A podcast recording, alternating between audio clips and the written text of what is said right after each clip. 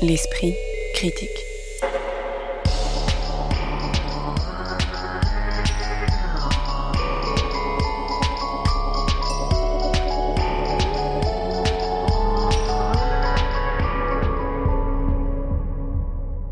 Mediapart.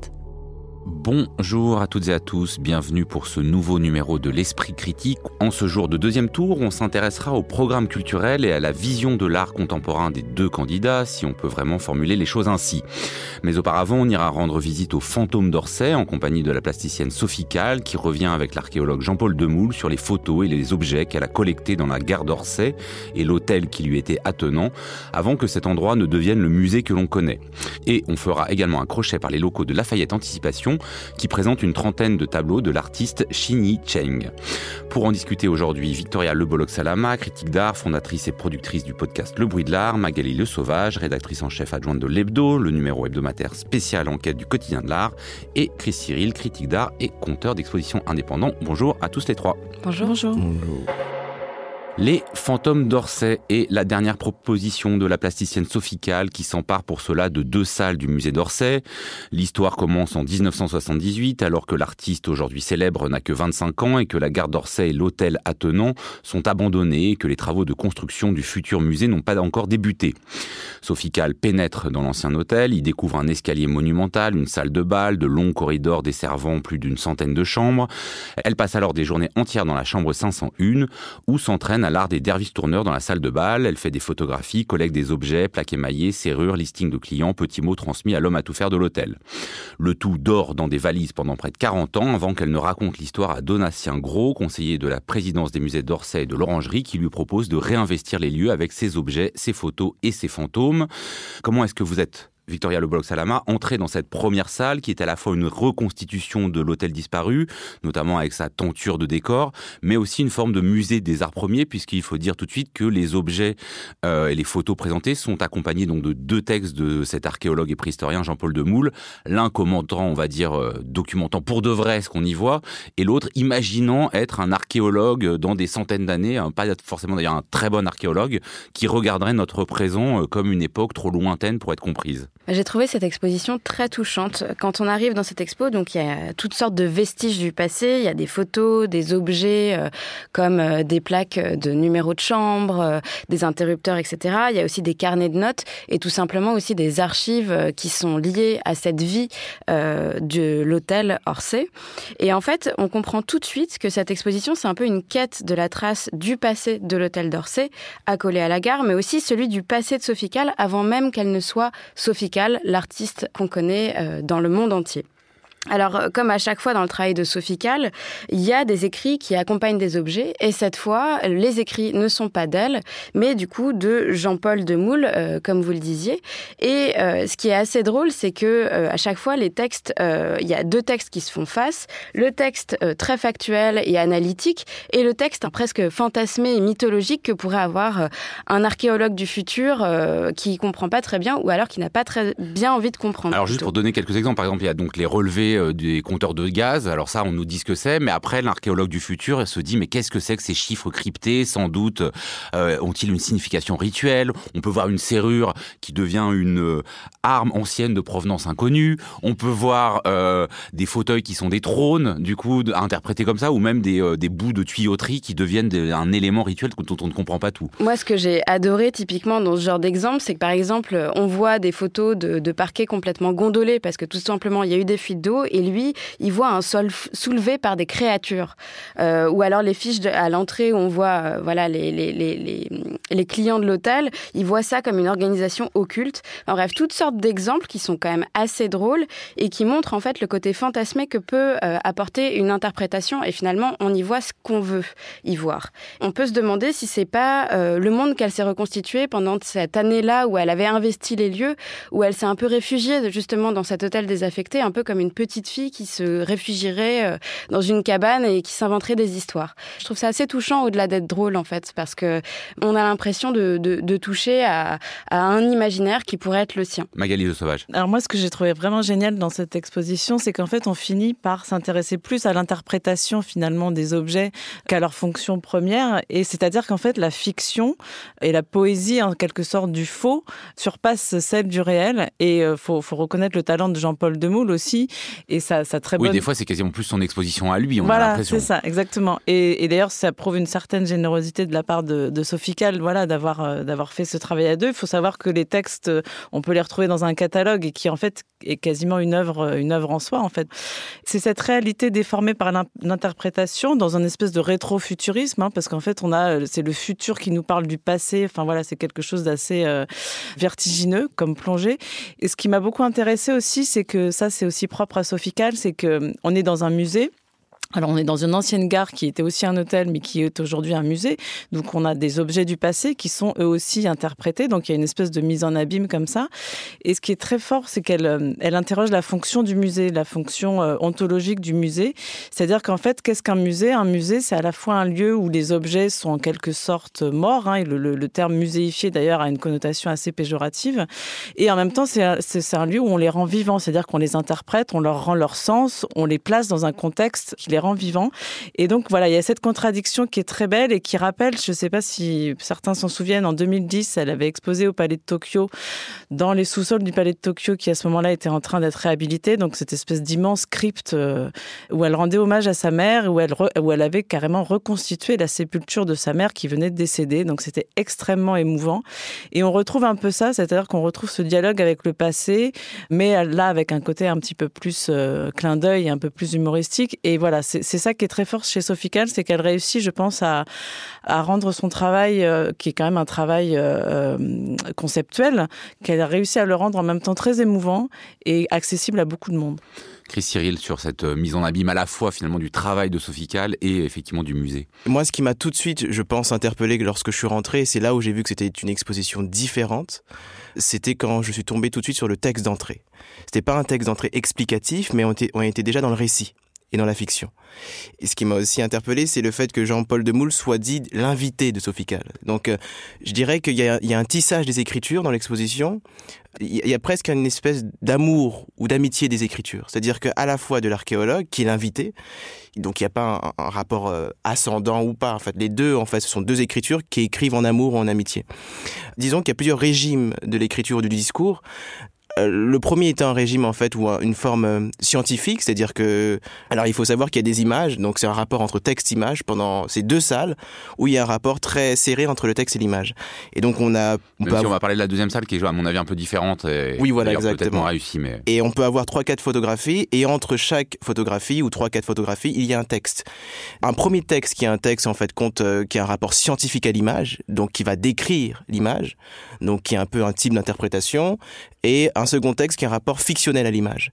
Si bien en fait compte qu'on ne peut pas dire qu'il y a une vérité de l'image. En retour, on peut, euh, ça peut nous permettre de discuter de notre activité en tant que critique. Le fait que l'archéologue se laisse aller en fait à une totale fictionnalisation de l'image, ça ne veut pas dire que la fiction est moins vraie, mais ça veut dire justement que ça brouille en fait contre la, disons le statut de l'image et de savoir bon bah est-ce que une fois qu'on a des éléments, bon, on peut estimer qu'on peut la décrire, mais décrire l'image, c'est ne jamais arriver au bout de l'image. Et donc ça, je trouvais ça intéressant d'arriver à une espèce de confusion aussi des temps, c'est-à-dire qu'on n'arrive pas à savoir qu'est-ce qui est passé, qu'est-ce qui est présent, etc., etc. Et il me semble que oui, euh, l'exposition joue assez sur ça.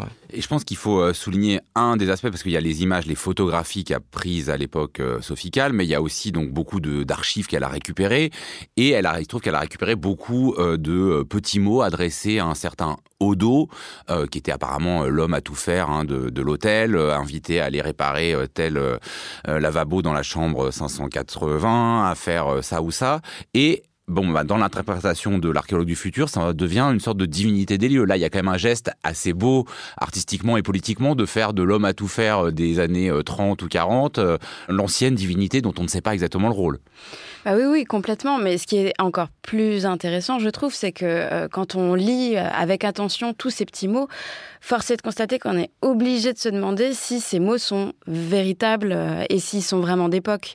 et c'est là que c'est intéressant, c'est que finalement, on est tenté de se dire qu'en fait ils sont pas vrais, mais on a envie d'y croire. On a envie de croire justement que l'homme a tout faire et un peu le voilà le, maître des lieux et, qu'en fait c'est lui qui nous embarque euh, dans cette visite de, des lieux.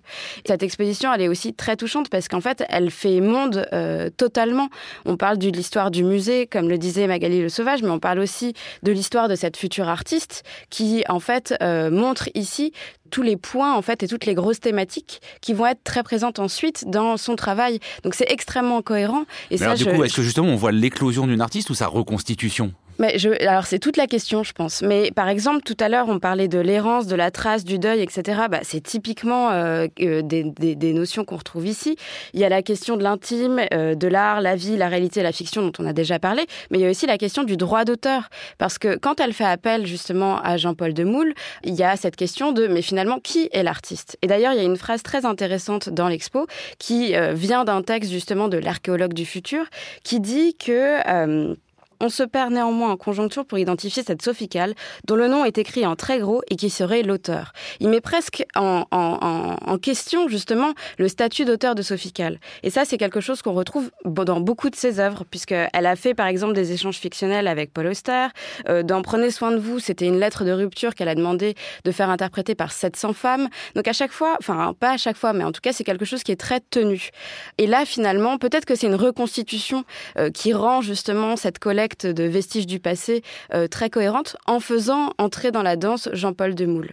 Sur ce rapport où, au fond, on pourrait se demander si elle n'a pas inventé certaines des archives qu'elle montre, tellement euh, voilà, ça devient euh, quelque chose à la fois qui nous annonce qui est devenu sophical, mais en même temps, on, voit à la fois la promesse et la réalisation, et c'est ce qui est assez fort. Il y a quand même un, un, document assez fascinant.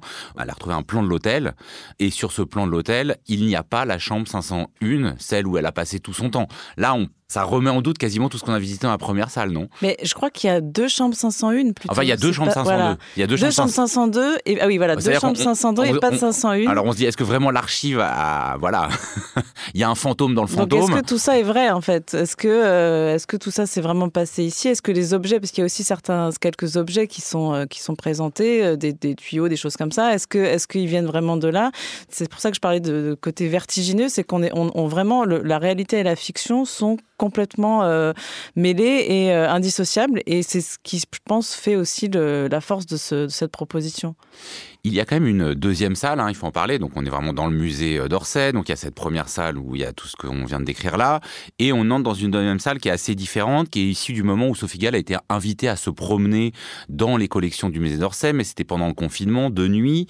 Et elle a fait euh, la photographie, en fait, dans le noir, quelques toiles iconiques hein, du musée. Euh, les coquelicots de Monet, la nuit étoilée de Van Gogh, les raboteurs de parquet de Caillebotte ou la petite danseuse de Degas.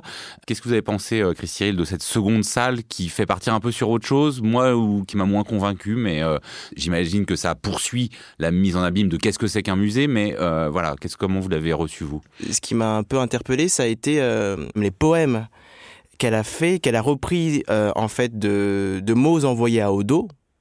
Et en fait, elle a isolé des parties de ces mots envoyés, qui étaient en général des, des, sortes de, on pourrait dire, de, de réclamations. C'est-à-dire, on réclamait, on demandait à Odo de réparer, etc., etc. Et elle a isolé des éléments et ça crée un poème. Là où je voulais aussi revenir, c'est que il me semble que dans l'exposition, ce n'est même plus important de savoir ce qui est réel et ce qui n'est pas réel. C'est là où il y a un dépassement. C'est-à-dire que c'est, c'est une manière aussi de détraquer l'archive. L'archive en tant que preuve scientifique. C'est-à-dire de se dire que, en fait, euh, il faut arrêter, du moins, d'être dans la position de savoir, bon, bah, qu'est-ce qui, qu'est-ce qui va être vrai, qu'est-ce qui ne va pas être vrai. C'est pas grave en fait. C'est-à-dire qu'il y a une telle indistinction du réel et de l'imaginaire, si bien qu'on ne sait pas ce qui ressort du réel et ce qui ressort de l'imaginaire. Et ce que je pense qui est, qui est le cas. Et c'est en ce sens-là qu'on peut avancer et qu'on peut aller dans, dans, dans, dans d'autres sphères. Et ça, par exemple, pour moi, c'est très important l'utilisation du mythe de la mythologie. C'est-à-dire à partir d'Odo, on ne sait pas exactement qui est Odo et d'où il vient. Donc il y a l'archéologue qui va dire que Odo provient euh, probablement vient d'une famille italienne, immigrée, etc., etc. Mais en réalité, il y a des tonnes de pans qu'on ne connaît pas. Et ces pans-là laissent euh, justement l'espace de la mythologie et du mythe, si bien que Odo devient en effet, comme, euh, on disait tout à l'heure, une divinité, euh, voilà, un fantôme de, de, de l'hôtel du musée. Alors, comme d'habitude, Chris n'a pas répondu à ma question, donc euh, je la pose à Victoria. Parce que quand même, il y a toutes ces photos des tableaux iconiques du musée d'Orsay euh, qui arrivent là, d'ailleurs, et qui sont beaucoup plus hauts que est plus difficile. Enfin, il faut lever la tête pour les regarder, contrairement au pseudo-off du musée d'art premier qu'on est censé un peu visiter la première salle. Comment s'articulent en fait ces deux salles qui ont quand même à la fois plastiquement et dans la manière dont on les traverse une esthétique et une sensation très différente? Bah, moi, j'ai trouvé que cette deuxième salle, certes, elle était moins frappante que la première parce que moins énigmatique, puisqu'on est déjà dans le présent et que ça, c'est des photos, etc., très bien léchées. Mais euh, je l'ai trouvée euh, vraiment intéressante parce que finalement, va au bout de sa démarche. Au-delà de l'histoire du musée et de sa propre histoire, il s'agit de l'histoire d'un pays. Et en fait, cet espace qui était euh, celle de la gare d'Orsay et de, l'hôtel, puis du musée, c'est un lieu où il s'est passé énormément de choses. pendant la guerre, il y a un certain nombre de déportés qui sont revenus et ça a été un moment, enfin un endroit de, retrouvailles ou de, tristesse infinie.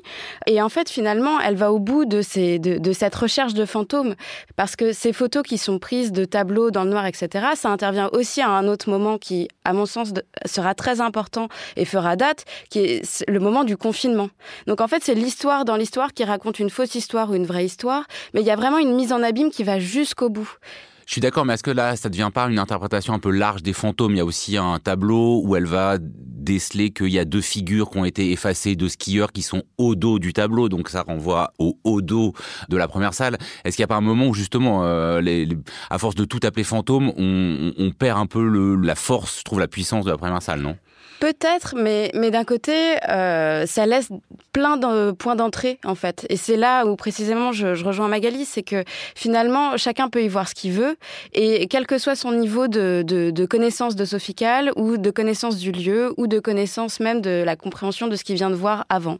Et finalement, je pense que bah, c'est des ouvertures possibles pour euh, toutes sortes de gens. Et je pense que aussi, ce qui est intéressant, et c'est en ce sens-là que ça, on rejoint un peu un rapport aussi, on pourrait dire, sensible à l'image, c'est pas, encore une fois, c'est pas important de savoir ce qui est vrai, ce qui est faux. Quand on regarde une image, c'est pas nécessairement l'idée n'est pas de dire qu'est-ce qui est vrai, qu'est-ce qui est faux, mais de se dire quel rapport sensible ou poétique on a à l'image. Et du coup, tout est fait pour un glissement poétique, si bien que le dos de l'image devient au dos. Mais c'est-à-dire que voilà, donc on glisse, on glisse, on glisse, on glisse, on glisse, parce qu'il y a toujours une part, de toute manière, euh, on pourrait dire insaisissable ou du moins qui est inconnu. Et de cette part-là, bon, bah, on l'a fait glisser, on l'a fait glisser. Si bien que au final, le scientifique, euh, bref. Les fantômes d'Orsay, c'est à voir dans le musée du même nom. Cela a ouvert le 15 mars dernier et cela se termine le 12 juin prochain. L'esprit critique. Mediapart. Seen Through Others, c'est le titre pas évident à bien prononcer quand on a fréquenté les bancs de l'école française dans les années 80 comme moi, de la rétrospective de l'artiste Sini Cheng, présentée depuis le 23 mars à Lafayette Anticipation, la fondation d'entreprise des Galeries Lafayette qui a ouvert depuis 2018 un lieu dans le centre de Paris où sont présentées des expositions mais aussi des spectacles et des conférences. Là, pas moins de trois étages de ce bâtiment, relativement fermé sur lui-même et réhabilité par l'agence de Rem Koolhaas, sont dédiés aux peintures de cet artiste né à Wuhan mais qui vit et travaille à Paris. Alors Sini Cheng est encore une jeune artiste hein, puisqu'elle est née en 1989. Qu'est-ce qui lui vaut son succès, Magali Le Sauvage? Euh, alors oui, son succès, vous faites bien de le dire, parce qu'il faut savoir qu'elle est euh, collectionnée par François Pinault, ce qui à 33 ans est déjà une une marque d'intérêt très forte voilà, d'un, géant du marché de l'art et qui montre aussi que euh, c'est une peinture qui, je pense, représente aussi un courant qui est très apprécié aujourd'hui. Et je pense à juste titre d'ailleurs, parce que moi je trouve que c'est, vraiment une peintre extrêmement douée. Et d'ailleurs, c'est intéressant parce que son travail fait beaucoup penser à celui de Marlène Dumas, qui est aussi une artiste beaucoup collectionnée par François Pinault et qui présente actuellement une grande rétrospective de son travail au, au Palazzo Grassi à Venise. Et j'ai retrouvé beaucoup de beaucoup d'échos voilà entre ces comment deux est-ce que Vous pourriez euh, définir ce courant euh, pour bah, euh, C'est-à-dire qu'en fait, c'est une peinture déjà où la, où la figure humaine est principalement représentée. C'est une peinture aussi où les questions un peu essentielles de, à la vie humaine, de, de désir, de rapport humain, de confrontation sont très importants. Et où en fait, c'est une peinture aussi avec avec assez peu d'effets finalement, avec assez peu de détails, mais qui a euh, un impact très immédiat. Il y a aussi un aspect euh, plus euh, matériel, c'est-à-dire que c'est une peinture un peu coulante comme ça, avec des, comme des lavis de peinture qui se superposent les uns aux autres. On a l'impression que il y a plusieurs plans dans la même figure, par exemple, dans le même visage. Vous pouvez avoir l'impression qu'il y a une profondeur. Donc il y a même un travail technique en fait qu'on retrouve un peu, un côté crémeux aussi, quelque chose d'assez d'assez sensuel en fait dans la peinture elle-même. Déjà il y a une sensualité aussi dans les thèmes même euh, que qu'aborde Xinyi Cheng. On voit beaucoup de couples, on voit beaucoup d'images. Euh, de plans rapprochés sur des corps. On a l'impression de photographies souvent prises en gros plan. Enfin. Voilà, et on, on voit d'ailleurs, euh, ce qui est assez intéressant, c'est que il y a beaucoup de nus masculins euh, c'est-à-dire qu'il y a d'ailleurs essentiellement des figures masculines euh, dans le, ou alors des figures qui, on va dire, sont, dont le genre serait, difficile à déterminer, mais en tout cas qui sont plutôt masculines. Et elle aborde le, nu masculin d'ailleurs d'une manière assez euh, franche. Et ça, c'est quand même aussi quelque chose d'assez, peu abordé en peinture. C'est un peu un impensé de la peinture, hein, le nu masculin. C'est-à-dire que soit c'est le nu héroïque, vainqueur, un peu comme dans les peintures du 18e, 19e siècle siècle, euh, soit euh, le corps, comme on voit par exemple le déjeuner sur l'arbre, vous avez une femme nue et, les deux hommes sont habillés.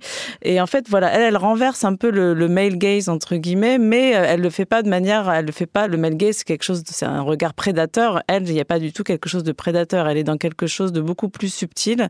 Elle aborde le, corps et le nu de manière. on voit qu'elle a une intimité. D'ailleurs, c'est le cas. Elle a une intimité avec ses modèles en fait. C'est-à-dire que c'est des gens qui font partie de son entourage, et donc il y a une tendresse pour ces modèles qui, que je trouve est, vraiment euh, très belle et qu'on retrouve d'ailleurs dans la peinture de Marlène Dumas également. Victoria Le Bolloc-Salama. Bah, J'irais même plus loin. Pour moi, en fait, cette peinture-là, elle interroge vraiment les codes de la virilité.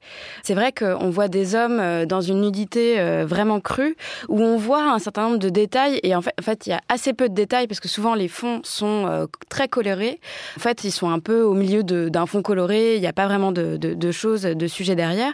En revanche, il y a vraiment des détails, par exemple, sur des poils ou des choses comme ça, justement, qui sont censés être des marqueurs de virilité. Et là, c'est très intéressant parce que finalement, euh, je pense que c'est vraiment la peinture d'une époque parce que précisément, elle interroge ces codes, elle va vers une espèce de peinture de la représentation beaucoup plus fluide. Sa peinture, elle est très réaliste, non pas forcément dans la dans le traitement euh, des sujets, mais vraiment par les couleurs qu'elle va y mettre, soit euh, saturées de couleurs pastel, soit de couleurs criardes, euh, c'est pas du tout réaliste au sens où euh, la peau peut être violette et les cheveux euh, verts, mais en revanche, ces touches de couleur, en fait, figent l'émotion qu'elle veut mettre à cette scène représentée ou l'émotion que ces sujets véhiculaient à ce moment-là, enfin, dont il, émanait de ces sujets à ce moment-là. Et ça, je trouve que c'est vraiment bah, très réussi et très réaliste, puisqu'en fait, c'est une photographie émotionnel.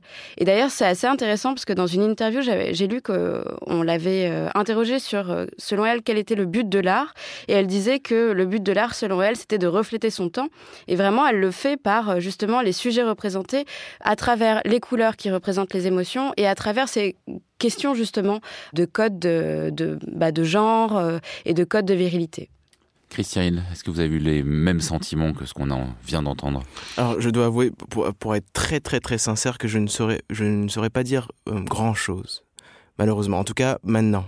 Peut-être que ça, peut-être que ça évoluera. Mais pourquoi? Pas parce que je pourrais pas expliquer, mais pour l'instant, je ne saurais pas dire grand-chose. Euh, encore une fois, c'est c'est maintenant. Peut-être dans un mois, je saurais dire quelque chose, mais euh, probablement alors oui, en effet, il y a, si je reviens un peu à l'exposition, il y a une thématisation de chaque étage. Je vais essayer de revenir comme ça notre corps, en fait, quand il se promène dans chaque étage, chaque étage est thématisé. En tout cas, euh, le point de vue du commissariat a été thématisé chaque étage. Dans cette sorte de thématisation, on nous parle, et c'est un peu aussi ce que j'ai vu, d'animalité aussi. Il y a un rapport entre l'humain et l'animal. Donc il y a des scènes, en effet, euh, par exemple, je me rappelle euh, d'un tableau qui s'appelle Le Prédateur, où on voit justement un chien manger justement les pattes justement d'un animal, probablement d'un chien. Donc, euh, donc il y a ce rapport-là en fait. Compte, oui, tu parlais de, fluidité. Après, c'est juste qu'il y a des catégories ou du moins des termes tels que fluidité, tel, etc., que je ne sais pas trop quoi en faire, parce que je ne sais pas trop ce qu'ils signifient. Souvent, les mobilise, on les emploie, mais j'arrive pas trop à savoir ce que réellement ils veulent dire. Si bien que quand je regarde ce, ce genre d'exposition, c'est non pas forcément les tableaux, mais comment on les thématise, je sais jamais réellement si c'est C'est-à-dire qu'on, non pas on métaphorise, mais euh, il y a une espèce de glose, quoi, quasi infinie en fait, euh, face à ces tableaux-là. Et des fois, je sais pas trop exactement ce qu'elle, euh, ce qu'elle signifie. Je suis complètement d'accord avec, euh, avec toi, Chris. Euh, et ça, je pense que c'est un petit peu l'écueil de cette exposition. C'est tout simplement les textes et la médiation qu'il y a autour. Euh, c'est des textes qui, en fait, sont un peu, des, désolé, mais des caricatures. oui, c'est ça. Il y, a, tous les termes, le vivant, les émotions contradictoires. Enfin, on a l'impression du cartel qu'aurait été une. Vous avez tout à fait raison, une parodie d'art contemporain aurait fait ce genre de cartel. Et ça, c'est un peu dommage parce que, typiquement, en fait, je pense pense que cette peinture peut-être se suffit à elle-même. Euh, je dirais que quand on lit les textes, ça embrouille plus notre interprétation et nos sensations face à ces œuvres. Et, en fait, je comprends complètement ton, point de vue. Et moi, je pense que j'ai réussi. Bon, je connaissais déjà bien son travail, mais je pense que j'ai réussi d'autant plus à apprécier cette expo euh, en faisant exprès de ne pas lire les textes finalement. Magali Le Sauvage. Oui, bah moi c'est tout à fait ça. J'ai pas, j'ai pas lu les textes en fait, donc euh, donc je suis rentrée directement. Euh, enfin, j'ai dû lire les trois premières lignes en fait du, texte d'entrée. Et après voilà, j'ai vu que, enfin, j'avais peur en fait d'une surinterprétation des œuvres. Et j'ai senti tout de suite qu'on allait là-dedans. Et je me suis dit que c'était trop subtil, c'était une matière trop subtile pour euh, pour qu'on plaque des choses dessus. Mais alors qu'est-ce que ça dirait une peinture sur le C'est juste que voilà, les textes sont ratés ou est-ce qu'il faut c'est une peinture qui se permet pas vraiment le texte parce que ça, ça peut être deux, deux, pistes différentes. Je pense que c'est un très bon signe que ce soit une peinture qui ne se permet pas le texte justement, c'est-à-dire que plus euh, une peinture peut être ouverte à des euh, à, une multiplicité d'interprétations et mieux c'est en fait, c'est-à-dire qu'une peinture autoritaire qui dirait euh, voilà voilà qui je suis, ce que je suis, ce que je veux dire pour une œuvre d'art, je pense qu'il y a que c'est justement un très enfin c'est l'art pompier en fait, c'est l'art qui a un message à délivrer et c'est extrêmement ennuyeux. Là justement ce qui est bien c'est que en fait vous avez euh, ces figures énigmatiques, on ne sait pas qui c'est, on ne sait pas ce qui, des gens qui se parlent par exemple, il y en a un qui allume la cigarette d'un autre, qu'est-ce qu'ils sont en train de se dire? Euh, là, ça peut donner lieu à des interprétations. Oui, pour des gens vu, il faut bien dire que c'est souvent des, gestes. Euh, ça peut être le geste d'un coiffeur, des deux joues qui se touchent pour le tango, mais il y a aussi un peu une volonté de capter des mouvements. Il y a des pieds qui disparaissent, il y a un, corps masculin suspendu dans une chute. Enfin voilà, on est vraiment dans un, une volonté de capter des petits moments. Enfin, alors je sais pas s'il faut appeler ça des petits moments, mais en tout cas des instantanés. Moi, ce qui m'a marqué, il y a beaucoup de scènes de renversement. Il y a des images de chute comme ça. Il y a des corps qui sont littéralement à l'envers, la tête en bas.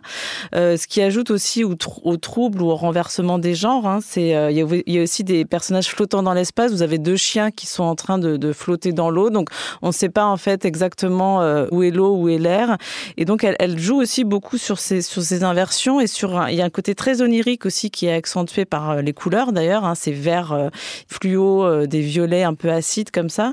Et donc du coup, il y a, voilà, il y a plusieurs niveaux de réalité aussi souvent qui sont montrés. Les personnages semblent flotter un peu comme ça. Euh, il y a aussi une image où on voit carrément un tourbillon. Ce qui est très intéressant dans cette peinture, c'est que c'est pas du tout une peinture qui impose, euh, qui impose un sens. Et même les titres d'ailleurs sont, sont assez beaux, euh, sont assez travaillés.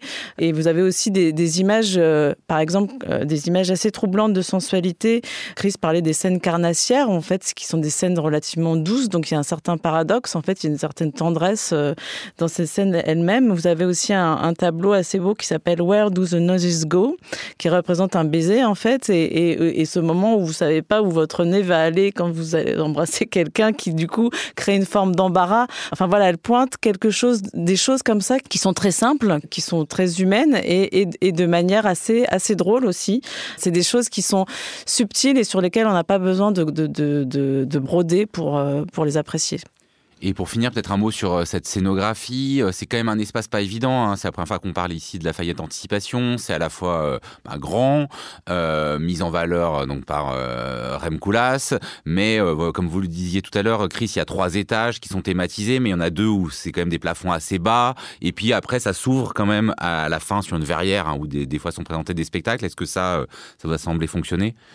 Alors, euh, c'est vrai que la, spécificité, mais qui n'est pas seulement celle de la, fête d'anticipation, c'est que l'architecture, plus ou moins, est mobile.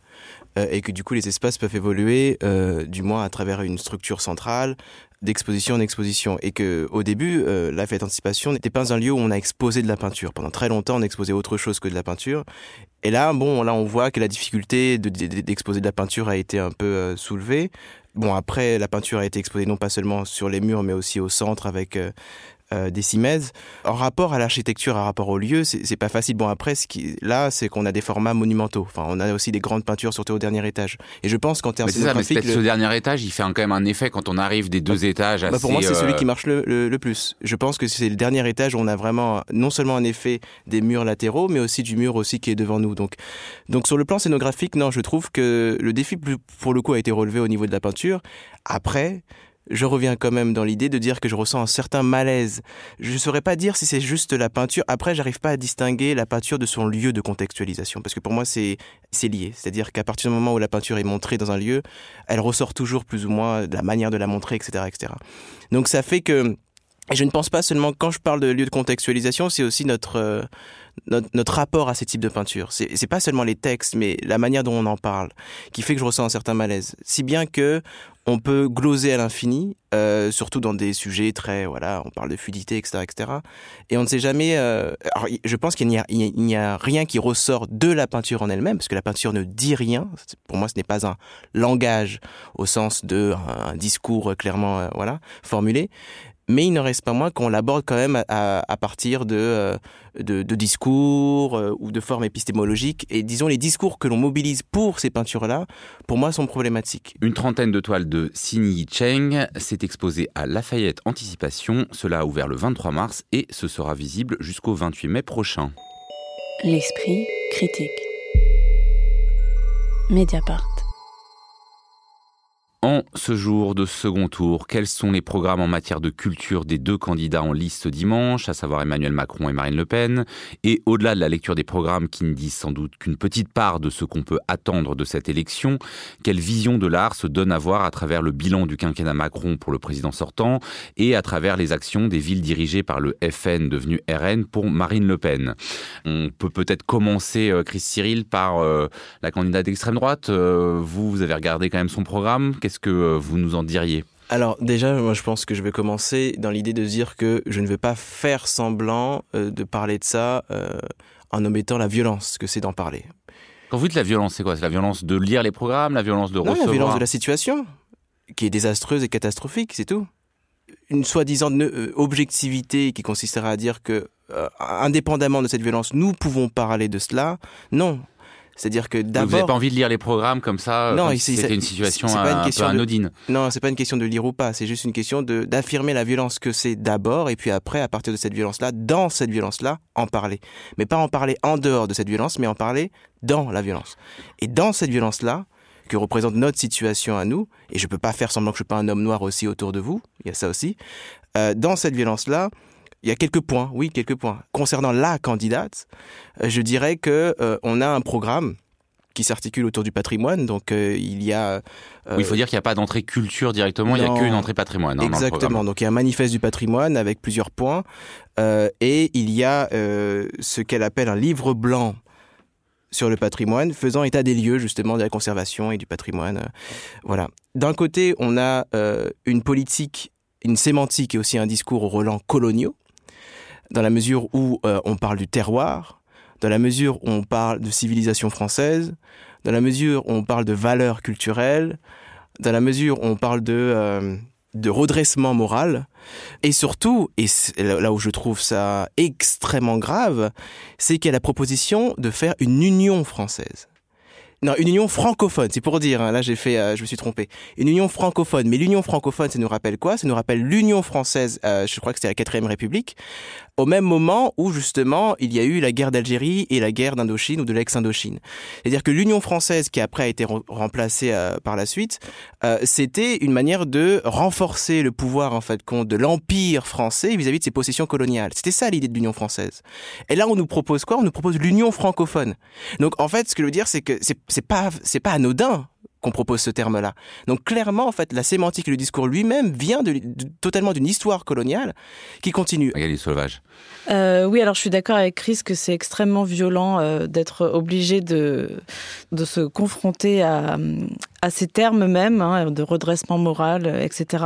Qu'on voit très bien dans le programme que la préférence nationale concerne également la culture et qu'en fait, ben, il n'y a pas de programme culture, hein, c'est uniquement un programme qui est centré sur le patrimoine.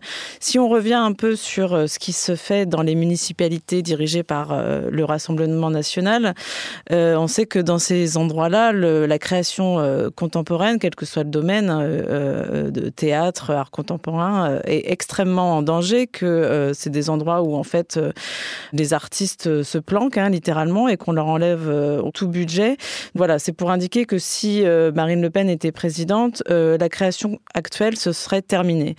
Son programme se réduit au, patrimoine en effet, et donc c'est seulement le passé en fait qui est valorisé. Elle parle d'histoire pétrifiée, hein, c'est dans la première ligne de. Elle dit ça sans, sans second degré, donc c'est quand même assez, assez pétrifiant justement. Et, euh, elle dit donc effectivement que euh, cette histoire pétrifiée doit servir le redressement moral du pays. On est dans une idée de la France en ruine en fait, qui, serait en ruine euh, soi-disant, qu'il faudrait reconstruire sur des valeurs qui sont les siennes.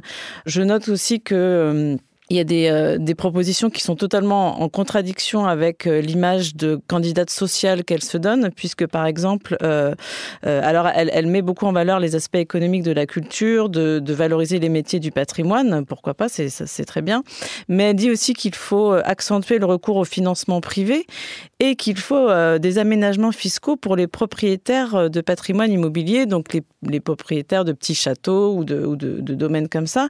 Donc en gros, ce qui favoriserait euh, uniquement les riches. Donc en fait, c'est complètement contradictoire avec l'image de candidate sociale qu'elle se donne. Et ça, je crois que c'est ça, ça, ça. Il y a des échos dans beaucoup d'autres domaines de son programme, mais là, c'est assez flagrant.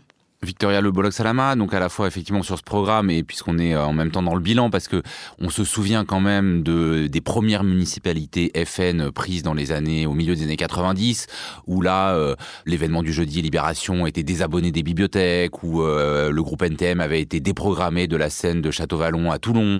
Là avec les nouvelles conquêtes des années 2010, alors il y a eu hein, des, choses comme à Hayange en Moselle quelque chose d'assez symptomatique puisque le maire Fabien Engel avait repeint en bleu euh, l'œuvre d'un artiste euh, qui était euh, sur l'espace public, mais on a l'impression que là aussi, il y a eu quand même une petite volonté de dédiaboliser. Bah, il y a complètement une volonté de dédiaboliser en tout simplement n'abordant pas la question. Enfin, vraiment, les points relatifs à la culture sont du coup uniquement liés au patrimoine et tout simplement, en fait, les artistes, le théâtre, la littérature, le cinéma ne sont même pas esquissés. Donc finalement, euh, oui, la dédiabolisation arrive avec le finalement ce que nous on pourrait voir comme du déni et du mépris pour ces, pour ces artistes-là. Mais il y a quelque chose d'assez euh, notable dans ce, cette espèce de manifeste pour le patrimoine, c'est finalement euh, les thématiques euh, transversales euh, qu'on retrouve aussi ici et qui sont partout dans son programme. Donc on parle de reconstruction morale parce que jusqu'ici, voilà, on était dans une espèce de destruction totale de la culture française. Évidemment, il y a un biais pour le rayonnement d'une culture française traditionnelle et a fortiori catholique quand on sait que beaucoup de, patrimoine classé euh, et en fait, euh, enfin, représente les églises. Et surtout, il y a la défense. Alors la défense, euh, la défense contre quoi Contre les alternatives écologiques. J'ai compté quatre fois dans ce manifeste, il est question des éoliennes. Alors il y a un gros gros problème avec les éoliennes, c'est le mal. Vraiment, c'est le mal. Et puis il y a la défense qui est aussi mise de cette, enfin qui est, qui est, le patrimoine est vu comme une arme de défense. Et d'ailleurs, il y a un parallèle qui est vraiment risible, mais je dis de manière euh, assez euh, angoissée et inquiète. Elle dit qu'il faut oser un parallèle entre une politique nationale d'armement et une politique culturelle. Alors là, on y est carrément. euh, en fait, on n'a même plus honte de dire des choses qui sont dangereuses, en fait. Et, et justement, j'aimerais aussi continuer ce que tu dis, parce que le, ce, ce parallèle-là, en fait, compte, il est, en fait, c'est la même logique. Et qu'en même temps, justement, qu'il y a toute cette politique du patrimoine, il y a dans ces 22 mesures instituer une présomption de légitime défense pour les forces de l'ordre. Ça, c'est pas dans le programme culturel.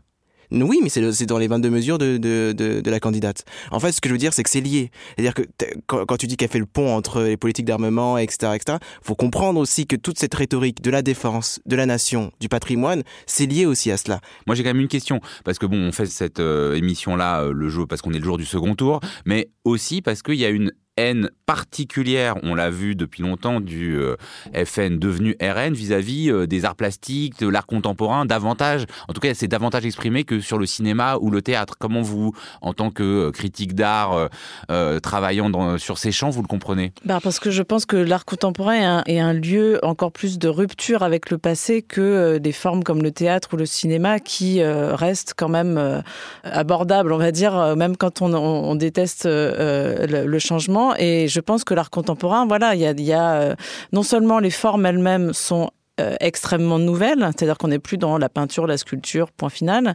mais aussi que les thèmes abordés aujourd'hui par les artistes euh, sont voilà des années-lumière de des valeurs de, ces fascistes et que donc du coup pour, voilà pour eux c'est juste impensable.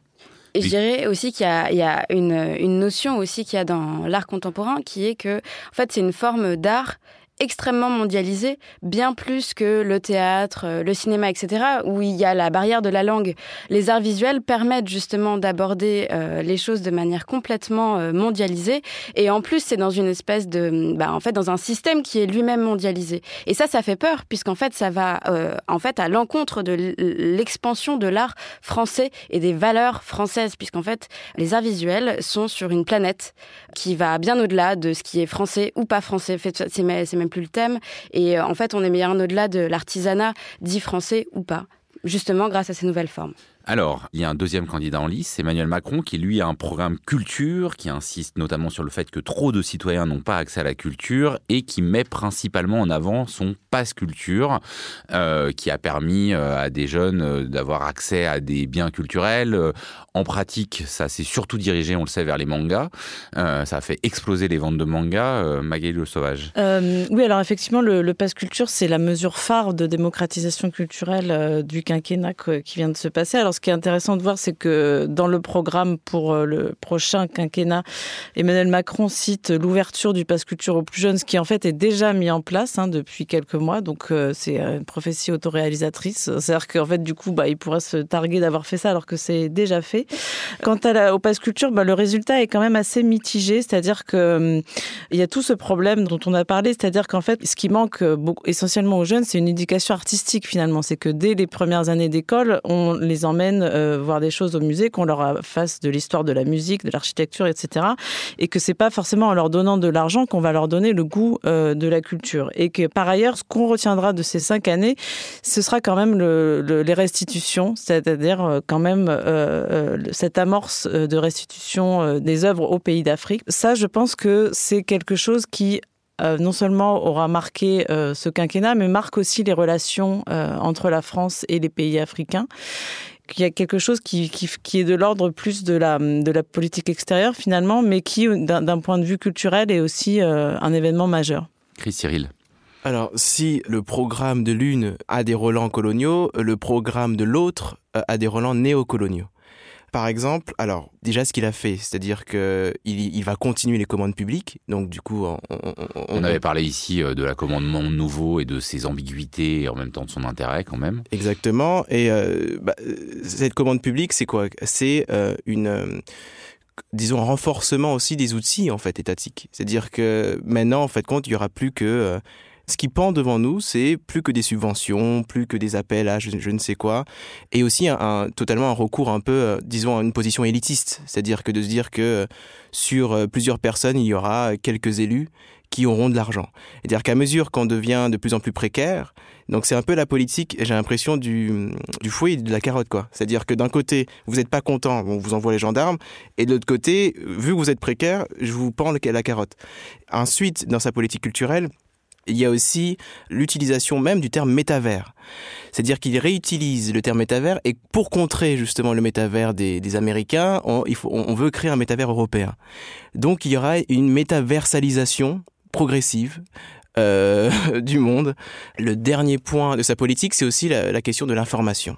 On nous dit en fait que l'information est clairement un outil en fait de guerre, c'est-à-dire qu'aujourd'hui l'information est un outil de pouvoir euh, extrêmement important et donc du coup il faut contrôler ce qui est ce qui est la vraie euh, de la fausse information. Ça, ça me fait penser à ce que disait déjà Lyotard quand il parle de postmodernisme, euh, quand il dit que tout savoir et toute connaissance est ramené à l'état d'information et que l'état d'information devient un ensemble de données qu'il faut contrôler et, euh, voilà quoi. Donc, euh... alors oui, on va pas avoir complètement le temps d'en parler ici, mais il faut quand même souligner qu'il y a un point commun entre les deux programmes culturels, on va dire d'Emmanuel Macron et de Marine Le Pen, c'est la suppression de la redevance audiovisuelle et de ses conséquences possibles sur la privatisation de l'audiovisuel public. Victoria Le Bolloc-Salama. Bah, euh, alors oui, c'est commun, mais euh, les conséquences et la manière de faire n'est pas commune. Marine Le Pen, elle, elle veut privatiser l'audiovisuel public, tandis que Emmanuel Macron parle simplement de la fin de la redevance sans qu'on sache trop comment euh, ça sera fait, ni ce qu'il adviendra. Pour Emmanuel Macron, pour revenir à son programme, en fait, il y a que trois points, on les a énoncés, c'est la commande publique à des jeunes créateurs, construire des alternatives numériques et l'extension du pass culture. Et finalement, en fait, c'est le prolongement des cinq dernières années qui viennent de, de, de se passer. Euh, je reviens juste sur un point euh, que vous avez soulevé, Magali Le Sauvage, c'est euh, le fait qu'il euh, y ait le passe culture, mais que ça soit pas suffisant. Et il a mis en place, euh, sans le défendre, un plan de d'EAC, en fait, l'éducation artistique et culturelle, qui est censé justement apporter aux écoles, ou en tout cas imposer aux écoles, un enseignement des arts et de la culture. Et alors ça, typiquement, c'est pas réénoncé dans son programme, mais c'est bien mis en avant sur son site comme un espèce de bilan point de programme, où il est dit que grâce à cela, 75% des élèves ont eu accès à des musées, des œuvres et des artistes. Encore une fois, on ne sait pas trop ce que ça veut dire, avoir accès. Euh, enfin, euh, c'est pas ex exactement expliqué, mais en tout cas, il y a cette, euh, cette question qui est posée. Et puis il y a la préservation du patrimoine aussi qui euh, n'est pas énoncée dans ces trois points, mais qu'on peut euh, voir euh, se dessiner dans son bilan. Et là, en fait, bah, ça fait aussi penser au programme de Marine Le Pen qui est du coup très axé sur le patrimoine. Et d'ailleurs, ils ont quelque chose de commun, à savoir que euh, dans le programme de Marine Le Pen, elle explique que euh, l'intérêt des Français est particulièrement euh, affûté concernant le, le, le, patrimoine parce que l'atteste une émission à succès, une émission télévisuelle qui s'appelle Patrimoine en péril. Alors pour euh, la petite info, j'ai regardé Patrimoine en péril, moi je connaissais pas, euh, et en fait c'est une émission qui passait dans les années 60-70, euh, ça veut tout dire, et qui en fait permettait de euh, rénover un certain nombre de, de, de, monuments patrimoniaux grâce à un loto qui était fait et à un vote des gens. Le loto du patrimoine. Le loto du patrimoine. Et on en revient puisque euh, Emmanuel Macron a exactement mis ça en place grâce à, à ou avec la, la mission Berne, qui a mis en place justement un loto des monuments culturels. Et ça, c'est assez étonnant qu'il le mette pas en exergue dans son, dans son programme, puisque c'est aussi quelque chose qu'il a mis en place euh, durant les cinq dernières années. Magali Sauvage d'un mot. Euh, oui, je, voudrais juste souligner que les grands oubliés restent encore euh, les artistes, puisqu'il y a eu le rapport Racine sur les artistes-auteurs euh, qui a été publié il y a deux ans et qui a été complètement enterré, malgré quelques propositions qui séduisaient les, collectifs, notamment d'artistes et d'auteurs. Il y a eu un soutien important pendant le Covid, certes, mais on voit vraiment qu'il manque une vision, une vision globale, en fait, c'est-à-dire qu'on colmate les brèches, mais il n'y a pas une vision globale de soutien à la création. C'est comme le disait Chris, ça va être beaucoup de commandes, mais du coup, voilà, ça va ça en laisse aussi beaucoup sur le côté. Voilà, on est dans un système du ministère de la Culture, d'un système de guichet, et qu'aujourd'hui, je pense que, que ça, manque, ça manque cruellement. Merci beaucoup à tous les trois. On se retrouve dans quelques semaines pour une nouvelle émission consacrée aux arts visuels après deux petites semaines de pause.